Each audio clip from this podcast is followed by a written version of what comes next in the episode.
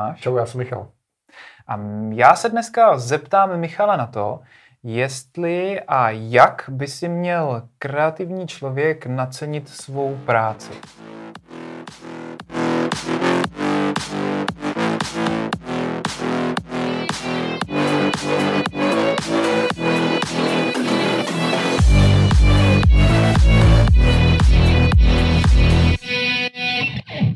No, já si myslím, že takovýto základní pravidlo je znát svou úroveň. Samozřejmě to je třeba pro začátečníky je to trochu jako těžký, že vlastně neví, kde, kde jsou na tom kreativním trhu, jaká je skutečně ta jejich úroveň, ale můžou se toho dopídit sledováním nějakých kolegů, konverzací s kolegama a vědět, že prostě když začínám, když cítím, že někde nemám tu zkušenost, tak vědět, že prostě si nemůžu říct takovou cenu jako nějaký seniorní prostě tvůrce. Jo? Mm-hmm. Takže znát svou úroveň jak po té technické stránce, jak eh, rozumím tomu řemeslu, zvládám ten software a tak dále. Po té stránce spolupráce, to znamená, že jsem i, i seniorní v tom podnikání, že umím doporučit klientovi, že si umím dobře komunikovat, že jsem fakt kvalitní spolupracovník a možná ještě, eh, co se týče jakoby rozumění to, tomu obsahu, jo? že už jsem tohle téma třeba zpracovával několikrát a vím prostě, jak s ním, jak s ním pracovat. Mm-hmm. Já si ještě myslím, že úplně předtím, než se pustíme do dalšího vysvětlování, jak vlastně tu cenu započítat, je důležitý, aby si každý uvědomil, protože má jiný ten postup, život osobní a tak podobně, kolik času na tu samotnou práci má. To se stává spoustě lidem, mně se to stalo taky, já jsem nějakým způsobem nacenil zakázku a pak jsem přišel na to, že vlastně nemám v tom měsíci dost času, abych ji dokončil. Takže já vždycky, když někomu radím s tím, jak má začít uh, líp účtovat peníze zákazníkům, aby si měřil jeden celý měsíc přesně každou minutu, třeba pomocí nástroje Toggle, ten je asi úplně nejlepší, uh, kolik času může tou prací strávit. Protože když někdo pracuje od pondělí do pátku, nebo pracuje každý druhý den, nebo má dlouhý, krátký týden, vždycky máš toho času nějaký jiný množství a musíš vědět v průměru, kolik toho času můžeš té práci věnovat. Na základě toho pak můžeš s tím, kolik toho času máš, pracovat dál a určit si nějakou minimální hodinovku, která ti pomůže, ať už to bude v případě počítání práce za úkoly nebo za tu hodinovku, říct, že tohle je prostě tvůj uh, strop, no, podlaha, nemůžeš prostě po tuhle cenu jít, protože pak už budeš dotovat, dotovat to ze svého. Což samozřejmě může se někdy hodit, když děláš nějakou benefiční práci nebo něco, co fakt je srdcovku takový. nebo něco takového.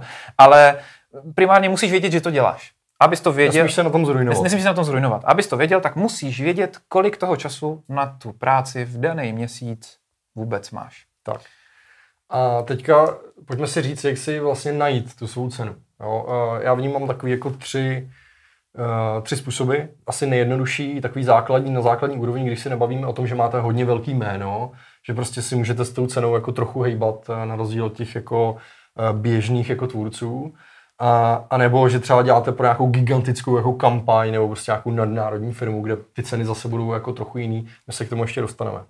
Takže vlastně eh, ten první způsob je nějaký výpočet eh, toho, kolik eh, utratím za měsíc mm-hmm. a kolik toho dokážu za měsíc vydělat.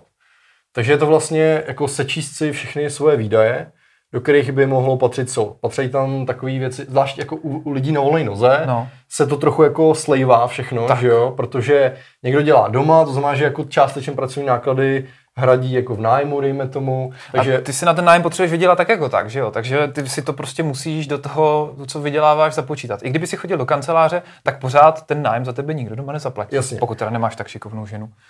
Jenom vlastně jsou tam nějaké položky, které se jako slejvají, nicméně je to teda nějakým sem. Určitě je to nájem. Určitě je to jídlo. Uh, u lidí na volné noze musíte, každý pravděpodobně platíte nějaký zálohy na sociální a zdravotní pojištění. Eventuálně nějaké připojištění, pokud eh, se, seš v nějakém oboru, kde je to povinný. Uh, můžete mít nějaký pravidelný výdaje třeba za internet, za telefon, uh, za software třeba, který si platíte, Určitě. to už je vlastně Jaký. i ta profesní část. Uh, co tam ještě může patřit? Jsou to nějaké... Jako... Připojení k internetu jsme říkali, ten hmm. telefon, te- teoreticky za to ten nájem podle toho, kolik je tam tepla elektriky. Jestli někdo doluje v kanceláři bitcoiny, tak budete elektriky spotřebovat víc, než když tam bude při svíčkách. Dobrý je sledovat si, třeba když s tím začínáte, s tímhle tím počítáním, tak je docela dobrý mít nějakou aplikaci, Uh, jsou různé aplikace, které si najdete na App Store nebo Google Play, který vám, uh, do kterých si můžete psát vlastně kolik, uh, jaký výdaje máte uh, během měsíce. Můžete si tam třeba dávat, kolik utrácíte za jídlo. Nebo někdo prostě rád chodí na kafe. A ono, mm-hmm. ono často se stane to, že no. kafe, kafe, kafe a najednou kouknete na konci měsíce, ono je to pěti kilo váhy. Přísloveční tousty s avokádem, pak člověk nemá na no. hypotéku. Um, Uh, takže všechny tyhle ty variabilní výdaje, může tam být něco, že jedete na vejlet, jo, tak asi možná takovýhle jako události, které se nedějí každý měsíc, si můžete spočítat za rok. Samozřejmě je to nějaký dlouhodobější sledování, že za rok za vejlety třeba utratíte takovou a takovou částku, chodíte do kina, uh, kupujete nějakou drogery nebo něco do domácnosti. Všechny tyhle věci vlastně který během měsíce, eh, za kterým během měsíce utratíte, patří do těch výdajů. A byste měli mít co nejlepší přehled o tom, kolik skutečně za měsíc utratíte peněz, aby vám prostě někde netekly peníze, aniž o tom víte. Jo? To je přesně s tím kafem. S tím kafem, no. Jo, dám si, jsem tam nějaký kafe, tam přece jako moc peněz jako, ne, jako se nevyleje pryč, ale ono najednou to může... No, když třikrát za týden po no. dvou stovkách, děláš to pravidelně, tak ti pak může chybět peníze třeba na kino. Takže výdaje, a teď ty příjmy. Uh, samozřejmě ty příjmy jsou hodně o tom, uh, zvlášť na začátku, že sledujete dlouhodobě, kolik zhruba za ten měsíc si vyděláte. Uh, a od, díky tomu můžete dopředu tak nějak odhadovat třeba, že už, já nevím, mám stálýho klienta, ten mi dává práci za takovou část třeba za měsíc a většinou přijdou poptávky nebo zakázky, které udělám, který uh, k tomu hodí takovouhle část. Takže potom samozřejmě je to jednoduchý výpočet, že jo. Mm-hmm. Výdaje, Výdaje. A příjmy. A příjmy. Jo? Takže máte nějaký příjmy, odečtete výdaje a co vám zbyde. A teď je důležitý to, co vám zbyde. Tak a ještě jako správně by si měl ještě počítat s nějakou rezervou, teda no. když vlastně už víš, kolik máš ty výdaje, tak si k tomu přidat něco, protože dneska je vlastně poměrně běžný, že když člověku klekne pračka, tak většina lidí nemá úplně cash na to, aby to třeba z fleku koupila novou pračku nebo myčku nebo ledničku nebo něco. To je takzvaný eh, finanční poštář nebo finanční rezerva, což by měl mít každý člověk na volný noze. A to mělo by to být započítaný vlastně, že jo, teoreticky. Ano, jako vytváření si ty rezervy tak. bude vlastně v tom započítaný a to je něco, co jsme probírali ve videu, eh, kdy přejít na volnou nohu. Mm-hmm. Uh, takže to je vlastně nějaký ten první... Jo. Uh... Tam jakoby ten přehled o tom, a, a i u toho času. Um, u obojího je důležitý vědět, kde toho času trávíte nejvíc a kde se dá eventuálně uspořit, když na to přijde. Že jo? Když prostě vím, že dám 20% videů za nějakou zábavu a přijde nějaký krušný období, tak vím, že když tady těchto těch 20% videů jako se uskrovním na dva měsíce třeba, tak jsem schopný tím za ty dva měsíce vyplatit tu pračku třeba.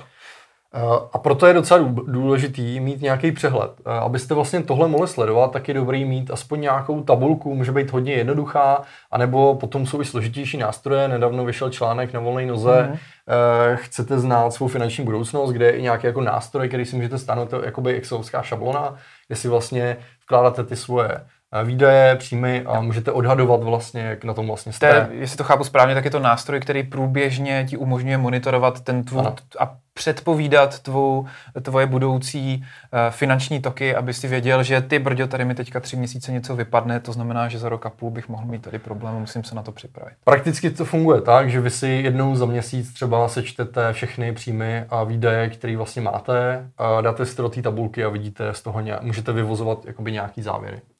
Takže to je vlastně nějaký jako první způsob, jak najít tu svou cenu. Ale začít se dá úplně jednoduše, že si sednete k tabulce a začnete si vypisovat, co všechno platíte. Můžete si vzít na pomoc třeba výpis z účtu a podívat se, co jste kde zaplatili, pokud platíte většinu třeba kartou nebo převodama. Takže to je určitě dobrý startovací bod. A v průběhu toho času potom, když někde jedu autem, koupím benzín, připojištění, přezutí a podobné věci, když třeba někdo má auto k podnikání, že jo, tak tyhle ty věci jsou určitě potřeba v tom mít taky. Takže mít přehled je první a nejdůležitější krok. Ať tak. už časový, tak ten finanční.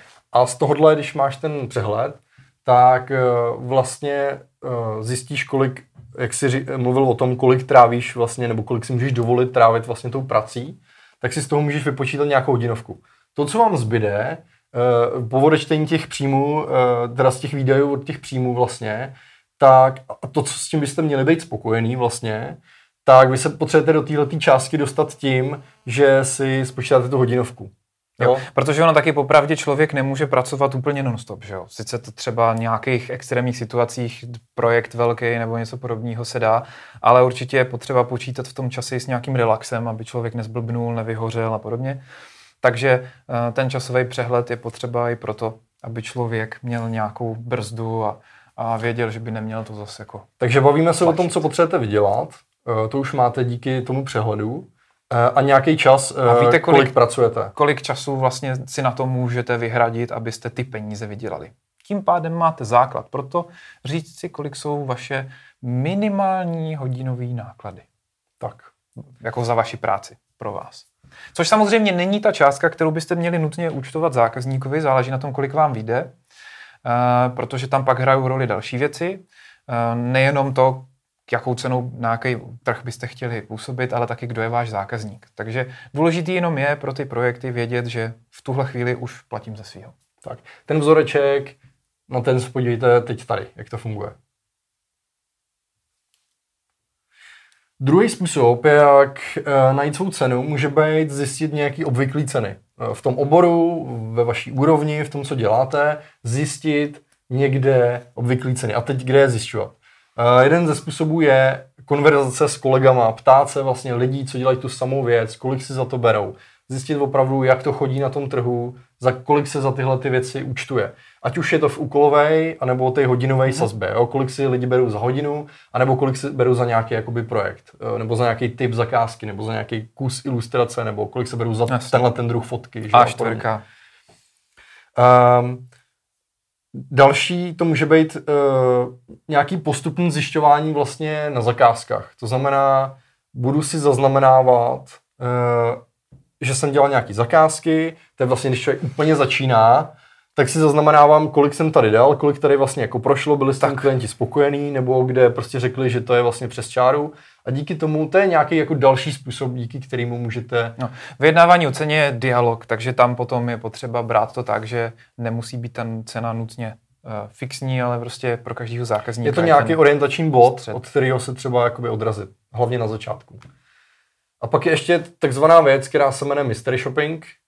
To znamená, že vlastně uh, když nemáte někoho třeba z kolegů v oboru, koho byste se zeptali, nebo vám nikdo neporadí na internetu, třeba, což může být taky takový jako všelijaký, že jo, na internetu, uh, tak můžete zkusit oslovit na nějakou fiktivní zakázku anonymně nějakým způsobem, ať už to děláte jakkoliv, někoho právě na vaší úrovni, koho sledujete, třeba víte, že je na vaší úrovni, dělá podobnou práci a můžete ho oslovit vlastně a zeptat se jako na fiktivní poptávce, kolik si za tu práci bere, jako, by, jako kdybyste si u něj tu práci poptávali. Může to být jeden ze způsobů, který se prostě někdy používá, když si člověk fakt jako neví rady. Ale někteří tvůrci jsou na to trošičku jakoby alergičtí a nemají úplně rádi, když se někdo ptá na něco, co potom nemají realizovat. No, ale to už je potom. Je to něco, čeho se může odpíchnout někdo, jo. kdo vůbec netuší. Je to jedna z variant. Eh, my jsme tady nakousli tu úkolovku versus hodinovku. Mm-hmm. Nevím, jak je to u fotografů, ale třeba ilustrátoři, vím, že třeba grafický designéři většinou pracují taky ten, ty běžné zakázky dělají spíš na hodinovku. Mají nějakou hodinovku a prostě fakt si počítají ty hodiny a podle toho, kolik hodin nad tím stráví, samozřejmě tak ty si jakoby nějakým způsobem naučtou. U, fotografu, když to vezmu zase svatební fotograf, ten ví, kolik mu ta svatba zabere v ten den, kdy to fotí, to má nějak rozpočítaný většinou už v nějakým ceníku, jestli půl den, celý den nebo ještě nějaký přídavky. Pak ví, že mu to bude trvat a to by měl vědět, není to jenom ten svatební den, ale potom i nějaký týden potom postprodukce podle toho, kolik práce nad tím stráví. To už musí mít nějakou zkušeností daný. Uh, a kde se počítá hodinovka, bývá to buď to třeba cena za fotku, anebo vyloženě hodinovka ve chvíli, kdy mám nějakého dlouhodobého zákazníka a fotím třeba produkty. Jo? Ať už pro e-shop, nebo třeba pro nějakou firmu, továrnu, když něco vyrábí, tak tam bývá běžnější, že se nebere za úkol, ale rozpočítává se to v průběžní, průběhu nějakého času za nějakou hodinovou nebo kusovou, uh, kusovou věc, což můžou být ty uh, u textaře třeba normostrany u velkých zakázek, ale zrovna ta textařina je krásná ukázka toho, že tam eh, je lepší pracovat s úkolovkou než s hodinovkou, protože někdy vám A4 může trvat vymyslet uh, týden a někdy prostě to máte za hodinu hotový a nedá se s tím úplně pracovat. U té fotky tam se prostě něco vyfotí, něco nějaký výstup, tam se s tím pracuje určitě, určitě s nás. Stejně jako to mají ty fotografové, to mají podobně ilustrátoři, někdo má hodinovku, někdo dělá úkolovku, protože přesně ví, jak dlouho mu tenhle ten typ ilustrací nebo já nevím, komiksů nebo co, co prostě dělá, trvá času, Pochopitelně se to dá i kombinovat. Můžeš prostě mít nějaký základ u nějakého super dlouhodobého zákazníka a prostě jo, tohle je základ a potom veškerý další hodiny, které na tom ještě strávím, když mi budete posílat připomínky. To je přesně ono. Nikdy nevíte, jak ta zakázka může být dlouhá, nebo co se tam objeví za nějaký více práce, což je důležitý slovo. Takže vy, když vlastně něco naceníte jako na projekt, což mají klienti často hodně rádi, protože ví zhruba, kolik je ten strop za ten objem práce, který vlastně u vás poptávají, Uh, takže to je jedna z variant. Vím, že ilustrace tohoto typu stojí tolik a tolik peněz a těch ilustrací bude 10, tak to krásně jako mu spočítám. Ale někdy se právě stává, že samozřejmě nabobtnává takový to, že tam objeví něco, co by tam ještě chtěl přidat, nebo uh, jako by nějaký přídavky tohohle typu vlastně, hmm. nebo mu něco ještě došlo, že by tam vlastně něco zapomněl v tom, v tom úvodním kreativním zadání, což uh, ve videu uh, klienti Kreativní. neví, co potřebují vždycky. Tam jsme mluvili o kreativním zadání, na to se když tak mrkněte. Uh, uh, odkaz bude pod videem. Nicméně Při více práce. Uh, více práce, ano, díky. Uh, přesně, když, když uděláte nějaký, naceníte teda zakázku za, za ten objem jednorázově, tak potom přesně tyhle ty věci, které tam začnou přiskakovat od toho klienta, už byste si mohli počítat třeba podle hodiny, který vlastně strávíte nad rámec toho původně zadaného objemu. A to je důležité, jako vědět skutečně, co je ten rámec, který si spolu dáte, který si stanovíte, vypsat si to do toho kreativního zadání, abyste měli oba na černý na bílém, vlastně jste věděli, co tam všechno patří. A všechno nad můžou být už více práce a ty můžete dělat například za hodinovku nebo za nějaký jako další, jiný příplatky. Další dohodnutý příplatky. Dohodnete Důležitý jenom je v případě, v okamžiku už toho zadávání té práce, prostě říct, hele, tohle, toto je v, tom, v té základní ceně, tam jsou tady nějaký dva, dvě úpravy tohohle, téhle velikosti a cokoliv další už jsou více práce, protože klienti pak občas mývají tendence jako posílat do nekonečna připomínky. A... Přesně to je ono. Mít jako ty podmínky, eh, to nemusíte říkat, tady jsou moje podmínky, jo, ale prostě stačí aspoň napsat, já pracuji tímhle tím způsobem, zvlášť, že je to nový klient a říct mu, tenhle ten objem práce bude stát tolik peněz a pokud budeme dělat uh, něco nad rámec toho, že třeba v základu dávám standardně dvě kola úprav, kde vlastně ten eh, váš klient k tomu dává nějaké připomínky, vy uděláte třeba dvě kola, ale jakmile je to nad rámec, tak už můžete jít přes tu hodinovku. Eh, ještě jako vlastně jedna věc, která se používá, to je asi obor od oboru, ale třeba může být takzvaný Monday. To znamená jako um, odměna, cena vlastně za celý den práce. To, to asi, u těch fotografů bývá přesně. taky, no. Máš vlastně nějakou, dejme tomu, uh, minimálně jako základ, prostě s tím tohle to je základ a když se k tomu přidává další technika nebo další uh, práce navíc, tak ale jo, bývá Zvlášť, když děláš někdy jako Jo, když, když jdeš někam nějaký... řešit na lokaci, tak se většinou počítá nějaký paušál na, to, uh, na ten výjezd. Tak. Uh, tohle video bude delší, takže ho rozdělíme teďka na dvě části.